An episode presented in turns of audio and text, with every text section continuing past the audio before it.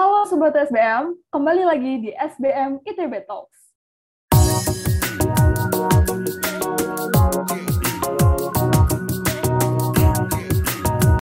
Hari ini akan ditemani oleh aku, Angela dari Kewirausahaan 2022. Nah, di SBM ITB Talks kali ini, kita akan mengulik informasi tentang suatu terms yang menarik banget ya untuk dibahas di learning process. Beberapa dari Sobat SBM mungkin pernah mendengar, sebagian lainnya mungkin juga belum. Namanya adalah experiential learning. Nah, kita akan berbincang-bincang seputar topik ini dengan pembicara kita yang sangat spesial hari ini. Beliau adalah seorang asisten profesor sekaligus dosen di SBM ITB dan memiliki interest yang sesuai pada hal-hal yang ada di seputar human behavior, cultural intelligence, hingga knowledge management. Wah, pasti Sobat SBM udah pada penasaran dong dan pengen tahu lebih lanjut tentang yang namanya experiential learning. Langsung aja yuk kita ngobrol bareng dengan Pak Nur Arif Rahmat Syah Putranto. Halo Pak Arif. Halo Angela. Wah, makasih banyak ya Pak udah menyempatkan waktunya nih untuk berbagi ilmunya ke sobat-sobat SBM di SBM ITB Talks episode kali ini. Pak Arif, apa kabar nih Pak? Alhamdulillah baik ini. Oke Pak Arif. Ah, baik Pak Arif, jadi sesuai yang tadi saya sampaikan di pembukaan nih Pak mengenai topik yang akan kita bicarakan di SBM ITB Talks kali ini, yaitu mengenai experiential learning. Nah, di benak saya sendiri dan mungkin juga sobat SBM lainnya, ada beberapa pertanyaan karena sepertinya nggak semua dari kita juga cukup familiar dengan terms ini. Walaupun kita mungkin sering kadang-kadang mendengar ini dalam yang namanya proses pembelajaran. Nah, mengenai experiential learning nih Pak, sebenarnya menurut uh, dari sudut pandang Pak Arif sendiri, apa sih sebenarnya definisi atau pengertian dari experiential learning ini sih Pak? Baik ya. Jadi kalau memang kita lihat dari uh, terminologinya sendiri ya, experiential learning itu adalah belajar menggunakan pengalaman ya, experience ya. Jadi agak berbeda dengan ada istilahnya cognitive learning ya, atau cognitive learning itu pembelajaran dengan uh, fokusnya kepada pemberian pengetahuan atau knowledge ya. Jadi kalau yang sering mungkin apa sobat-sobat SBM rasakan bahwa dosen datang di kelas menyampaikan materi secara satu arah itu masuk ke dalam kategori cognitive learning. Jadi uh, pengajar memberikan pengetahuan kepada uh, orang-orang yang diajarnya. Nah, experiential learning ini agak berbeda karena proses pembelajarannya itu menitik beratkan kepada experience yang dirasakan oleh si uh, para pembelajar gitu. Jadi bukan cuma satu arah diharapkan, tapi dari proses experiential learning ini para pembelajar juga uh, merasakan ya, berusaha menerapkan pengetahuan mereka dan dari proses tersebut mereka mendapatkan pengetahuan yang baru. Oh, oke. Okay. Baik nih, menarik. Berarti itulah sebenarnya perbedaan antara cognitive learning yang sering kita terima nih, kadang kita masuk kelas, terus kemudian dosen menyampaikan materi berupa presentasi atau berupa ceramah tadi, perbedaannya dengan experiential learning, di mana dosen maunya memberi suatu experience untuk kemudian mahasiswa bisa menarik uh, sendiri gitu, sebenarnya pembelajaran apa yang mereka dapatkan dari pengalaman itu gitu. Oke nih Pak, uh, mungkin pertanyaan selanjutnya adalah kenapa sih pada akhirnya perlu ada yang namanya experiential learning ini gitu. Manfaatnya apa kalau misalnya kita sandingkan lagi dengan cognitive learning tadi, Pak?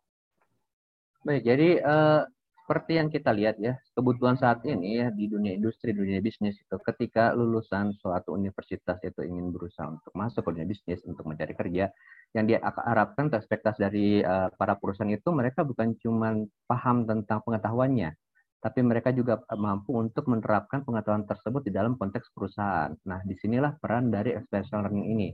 Nah, jadi di uh, cognitive learning memberikan pengetahuan kepada para mahasiswa terkait dengan keilmuannya. Sedangkan experiential learning itu melatih mahasiswa untuk mampu mengimplementasikan, ya, mengimplementasikan pengetahuan yang sudah mereka peroleh. Jadi bukan berarti kita membandingkan bahwa oh experiential learning ini lebih baik dibandingkan cognitive learning enggak untuk memenuhi ekspektasi dan kebutuhan dari industri ya cognitive learning dan experiential learning ini itu dua-duanya sama-sama penting terutama untuk pembelajaran di tingkat universitas.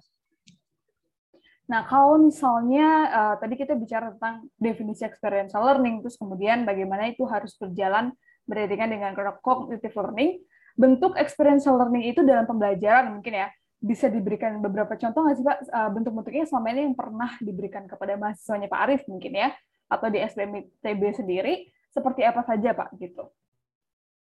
Oke, ini uh, pandangan saya, framework saya sebenarnya ya. Jadi kalau saya membagi yang namanya special learning ini menjadi dua kelompok gitu ya. Ada yang uh, saya sebut sebagai direct special learning ataukah special learning di mana pembelajar itu uh, ya mendapatkan pengalaman secara langsung ya. Dan ada juga yang disebut indirect ya atau uh, di mana pembelajar itu mendapat pengalaman secara tidak langsung. Nah, metode pembelajaran dari kedua pendekatan ini itu beda ya jauh berbeda gitu ya. Kalau kita lihat ke yang pertama ya, direct assessment learning ini modelnya para pembelajar mungkin di sini ya eh, sobat-sobat SBM mungkin juga pernah merasakan ya, sama dosen itu dicemplungin ke realnya, kondisi realnya gitu ya. Mencoba langsung secara real ya. Misalnya kalau uh, di SBM kita lihat ada kuliah eh, IBE ya. Itu mahasiswa beneran disuruh untuk melakukan bisnis secara real di sana mereka kemudian mendapat apa belajar oh yang namanya berbisnis ini harus paham hal ini harus melakukan hal ini harus bisa seperti ini. Mereka mendapatkan pengalaman langsung dari uh, apa konteks yang sebenarnya ya. Itu direct experiential learning itu ya. Nah berbeda dengan indirect experiential learning ya. Indirect experiential learning itu uh, pengajar atau dalam hal ini dosen itu membuat suatu konteks suatu suasana yang mirip dengan aslinya. Bentuk uh, metodenya bisa misalnya simulasi ya. Jadi pengalaman saya misalnya mengajar di kuliah Human Capital Management ya uh, mahasiswa itu kita berikan simulasi di mana mereka itu akan merasakan bagaimana rasanya menjadi recruiter. Jadi di proses rekrutmen bukan cuma mereka belajar oh saya sebagai aplikan uh, terhadap suatu pekerjaan tapi mereka juga melakukan simulasi bagaimana ketika mereka menjadi recruiter. Nah, itu mereka mendapatkan pengalaman juga tapi pengalamannya ini berupa indirect karena mereka tidak langsung ya tidak langsung uh, terjun ke lapangan sebagai recruiter ya agak berbeda tadi dengan yang uh, apa IBE ya. Atau metode lainnya yang sering saya pakai juga adalah uh, penggunaan game based learning ya penggunaan permainan ya.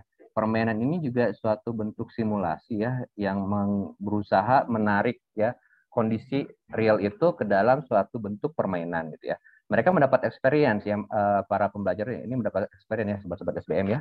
Nah, tapi experience yang didapat ini ber, berbeda ya, berbeda dengan uh, direct special learning karena mereka dalam hal ini bermain gitu ya. Tapi dari bermain ini mereka mendapatkan pengalaman dan dari pengalaman ini kemudian mereka mendapatkan suatu pengetahuan baru gitu. Jadi ada kalau menurut saya ada dua pendekatan seperti itu dari special learning ini. Oke, menarik nih Pak. Jadi ada dari Pak Arif tadi mencoba untuk membagi bentuk experiential learning dari indirect dari direct dan juga indirect. Kalau yang direct tadi uh, memang dicemplungin langsung ke kondisi real kayak misalnya di mata kuliah IBE atau dulu mungkin ketika tahun pertama uh, pernah ada yang namanya simulasi bisnis juga dan beberapa contoh lainnya.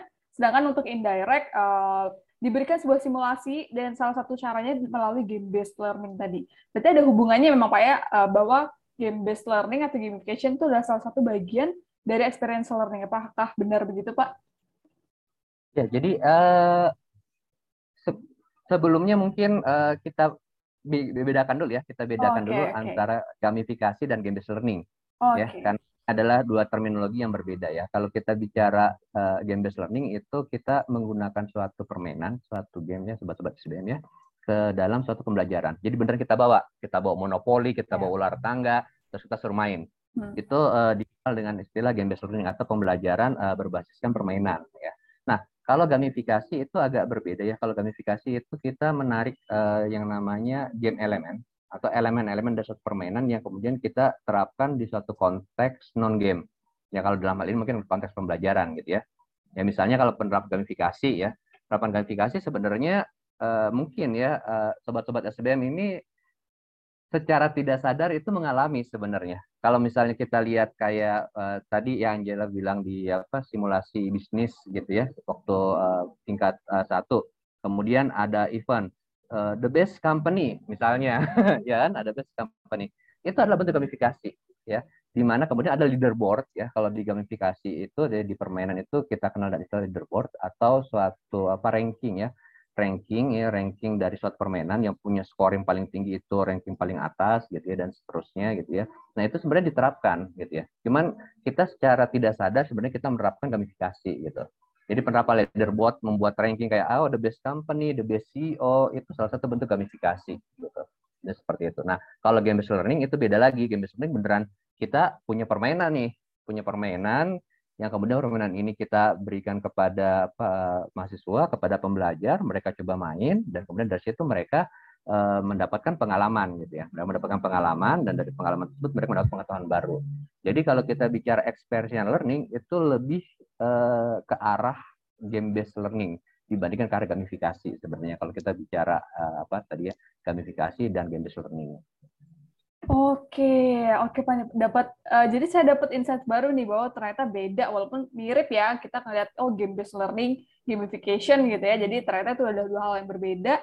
Makasih banyak tadi Pak Arief udah ngasih insight baru nih dan juga mungkin yang saya selanjutnya penasaran sebenarnya cara dosen sendiri uh, untuk menilai uh, mungkin output-outputnya bagaimana sih Pak cara menilainya kalau untuk experiential learning ini?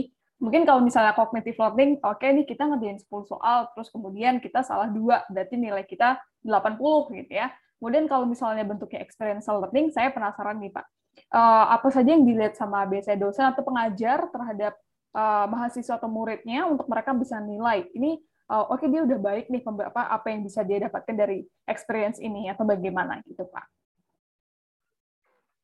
Jadi sebelum ke sana mungkin kita coba lihat dulu ya filosofinya agak bicaranya ini sobat-sobat sebenarnya agak berat ya Pak. Filosofi dari experiential learning ya. Jadi kalau uh, kita bicara experiential learning itu tadi yang saya sampaikan berbeda dengan cognitive learning ya. Tadi Angela bilang kalau cognitive learning dosen ngasih uh, kuliah, ngasih kuis ada 10 nomor gitu ya. Dari 10 nomor dua salah uh, dapat nilai 80 gitu ya. Nah, kalau cognitive learning memang uh, penekanannya adalah basisnya ke arah yang pertama ya, bedanya kognitif sama uh, experiential learning. Cognitive learning itu menekankan kepada outcome hasil. Jadi kayak tadi uh, lebih mudah untuk diujikan. Kita bisa pakai quiz, kita bisa pakai ujian, ya, kita bisa pakai apa uh, kasus misalnya gitu ya, ya walaupun kasus sebenarnya lebih ke arah problem based learning gitu ya tapi ujungnya dari cognitive learning itu kita menilai apakah si uh, pembelajar si mahasiswa ini sudah punya pengetahuannya atau belum gitu.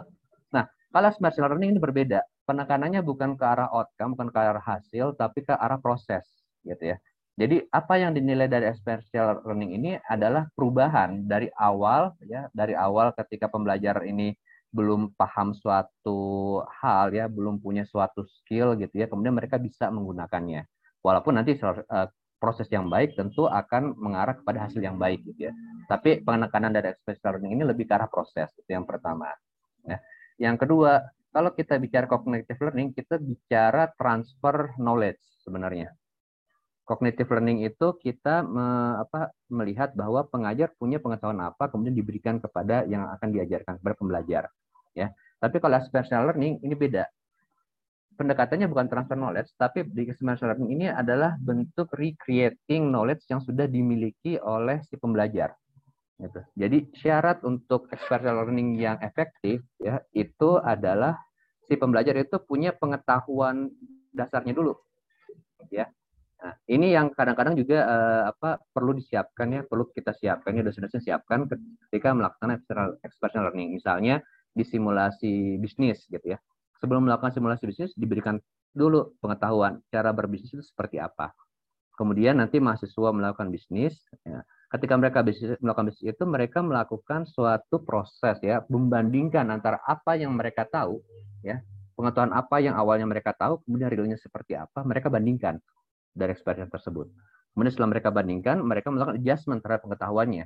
Misalnya, oh ternyata yang namanya jualan itu nggak bisa langsung kita jualan.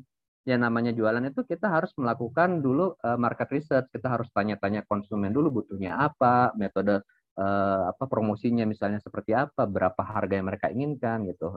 Sebelumnya mereka cuma tahu, oh yang namanya jualan tinggal buat barang, kemudian tawarin. Ternyata setelah melakukan simulasi bisnis, mereka mendapatkan perbedaan antara uh, realnya ya, realnya dengan uh, pengetahuan yang mereka miliki dan di situ mereka melakukan updating.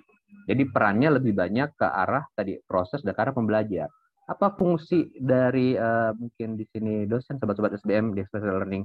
Fungsinya sebagai moderator, ya sebagai mentor, mengarahkan gitu ya. Jadi kalau tadi ditanya apa yang uh, uh, dinilai, sebenarnya kalau special learning itu dosen itu tidak terlalu apa ya, tidak terlalu menitik beratkan ke hasil ya penekanannya mereka melihat apakah para uh, mahasiswa-mahasiswa uh, para pembelajar yang diberikan ini mengalami perubahan apa tidak gitu ya. Nah, tetapi perubahan ini tentu bisa berbeda-beda ya. ya. Salah satu yang menyebabkannya tadi pengetahuan dasar yang dimiliki ya, pengetahuan basicnya. Jadi misalnya ya, sobat-sobat SBM uh, melakukan experience uh, ini anggaplah berenang misalnya ya. Nah, orang yang sudah punya pengetahuan cara berenang dengan orang yang sama sekali belum punya pengetahuan cara berenang, ketika mereka sama-sama dicemplungin kolam renang, tentu akan berbeda, ya. Yang sudah punya pengetahuan, mereka akan coba tuh mengimplementasikan pengetahuan yang mereka miliki. Yang belum punya apa pengetahuan tentang cara berenang, ya masih mencari bentuk gitu. Nah, ujungnya pasti hasilnya akan kelihatan berbeda. Jadi itu. Jadi ketika kita bicara kognitif, kognitif itu kita bicara menilainya ujungnya aja hasilnya. Pokoknya eh, apa eh, ya bahasanya terserah ya terserah eh, sobat-sobat SBM cara belajar mau seperti apa mau belajar bareng mau menghafalnya pakai apa direkam mau sambil makan mau seperti apa yang penting ujungnya bisa menjawab pertanyaan. Nah experiential learning itu yang dinilai dua di prosesnya sendiri ada nggak perkembangan gitu ya perkembangan dan di ujung di hasilnya gitu ya Nah, di perkembangan ini kita melihat awal dan akhirnya, sedangkan kalau di ujungnya ya mau tidak mau kita akan menilai kualitas perbedaan antar uh, setiap pembelajar. Oke, menarik nih Pak. Jadi tadi perbedaannya, oke tadi kalau misalnya kita bicara tentang kognitif itu tentang uh, output akhirnya yang kemudian dinilai dosen, tapi untuk experiential learning ini dosen benar-benar melihat proses atau perubahan dari awal dibandingkan sama yang akhir. Berarti saya bisa simpulkan juga bahwa memang nggak semua mahasiswa itu bisa bisa meratakan oh si A outputnya begini bagus terus kemudian ketika si B outputnya tidak sama dengan A bukan berarti juga kemudian ada yang salah juga ya tapi memang kita menilai prosesnya dari masing-masing mahasiswa ya kan beda-beda juga unik juga PST mahasiswanya gitu. Oke oke menarik nih Pak. Nah uh, mungkin nih kalau dari sisi dosen atau pengajar pengen tahu nih Pak yang jadi tantangan dalam uh, pendesainan experiential learning dalam sebuah mata kuliah atau mata pembelajaran itu gimana sih Pak? yang jadi tantangan nih mungkin bagi pengajar? Oke, jadi kalau tantangannya yang pertama tadi ya, uh, untuk bisa mendapatkan proses experiential learning yang efektif itu syaratnya uh, yang pertama si pembelajar ya atau mahasiswa itu harus sudah punya pengetahuannya gitu ya. Nah ini makanya biasanya ya biasanya uh, harus diberikan pengetahuan dulu atau kalau tidak experiential learning ini diberikan paling tidak di tahun kedua ya sobat-sobat SBM ya. Kayak IBE IBE uh, sobat-sobat SBM mungkin uh, yang apa uh, tahu kuliah IBE itu di tingkat dua bukan di tingkat pertama. Karena kebayang kalau tiba-tiba langsung apa lulus SMA disuruh jualan tanpa punya pengetahuan dasarnya dulu diberikan nah itu mungkin agak sulit gitu ya. Nah jadi itu pertama syaratnya gitu ya untuk uh, bisa kita mendapatkan hasil yang baik yang efektif. Nah, yang kedua kan dari prosesnya setelah mendapat yang namanya pengetahuannya, mereka mendapatkan uh, prosesnya ya, experience-nya. Nah, uh, sangat dipengaruhi berbagai macam aspek ya, terutama dari segi resource-nya.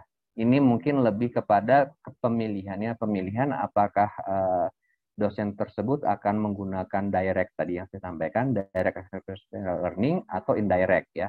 Pertama dari segi biaya gitu ya. Dari segi biaya, direct itu butuh biaya yang lebih besar gitu ya.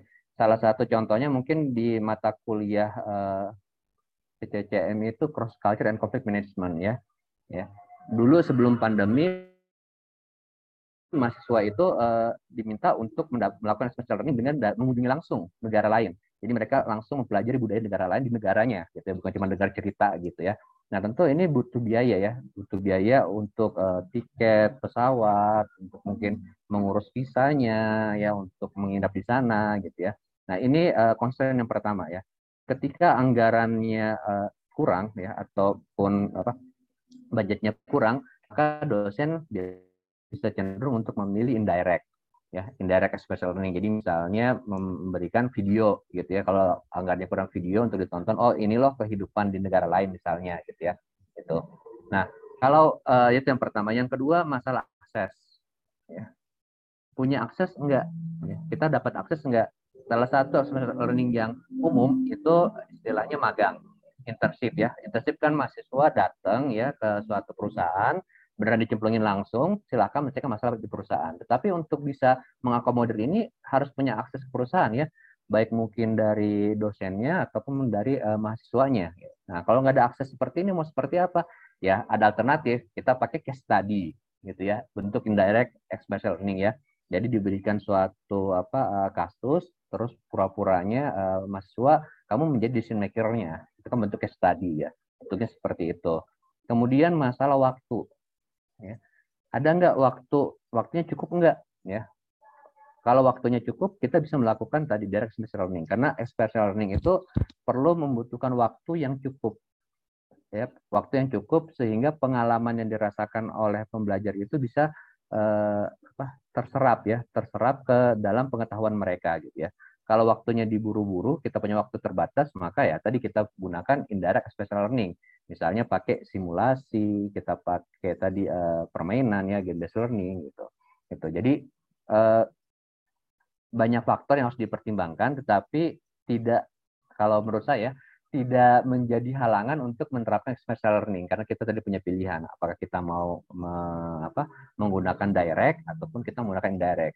Tapi tentu kalau kita lihat secara hasil ya hasilnya uh, umumnya lebih baik kalau kita menggunakan direct karena tadi beneran uh, pembelajar ya sebagai SBM pembelajar itu diterapkan di konteks realnya ya dibandingkan kalau kita menggunakan indirect kita hanya mendapatkan simulasi permainan jadi kita belum kebayang konteksnya jadi uh, hasil akhirnya tentu lebih baik direct experiential learning. Oke Pak Ari, jadi tadi uh, saya simpulkan tuh ada beberapa ya yang memang jadi tantangan untuk pengajar sendiri. Yang pertama tadi uh, bahwa pengajar harus memastikan juga bahwa mahasiswanya sebelum dicemplungin ke experiential learning mereka udah punya basic knowledge-nya dulu.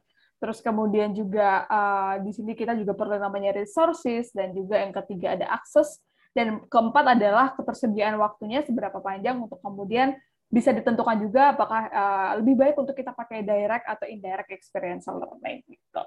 Saya juga setuju nih Pak sama tadi yang katanya bahwa uh, biasanya harus lebih basic knowledge dulu kepada mahasiswa karena mungkin ketika saya juga mengalami itu mungkin kewirausahaan kalau tadi di manajemen ada IBE terus kemudian di kewirausahaan juga mahasiswanya diminta untuk membuat startupnya selama dua tahun sampai mereka lulus itu juga sebelumnya ada basic-basic knowledge kayak mata kuliah design thinking dan lain-lain yang akhirnya bangun uh, knowledge dasar kita dulu sebelum diterjunin ke dunia uh, experiential learning secara langsung gitu. Oke nih Pak Arif, uh, tadi kita udah banyak-banyak udah banyak berbincang mengenai experiential learning. Dari kita tahu perbedaannya apa dengan cognitive learning, kemudian juga kita tahu bahwa sebenarnya experiential learning itu harus berjalan beriringan dengan yang namanya cognitive learning supaya mahasiswa bukan hanya memahami knowledge-nya tapi mereka juga bisa mempraktekannya. Dan dari situ para pengajar itu menilai prosesnya, perubahan awal dan akhir ketika mahasiswa uh, baru memulai pembelajaran itu sampai akhirnya experiential learning selesai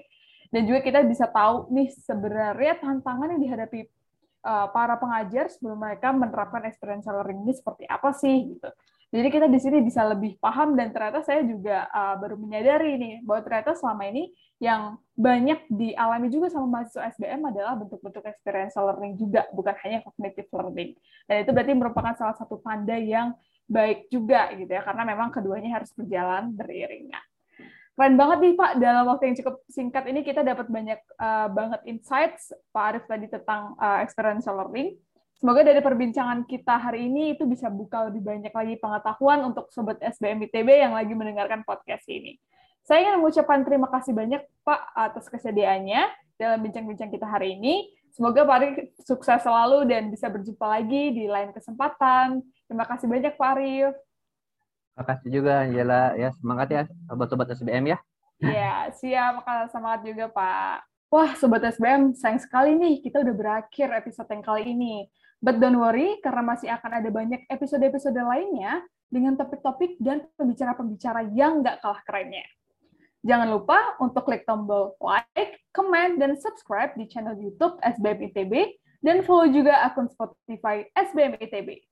Sampai jumpa di episode-episode berikutnya. SBM ITB for the greater, for the greater good.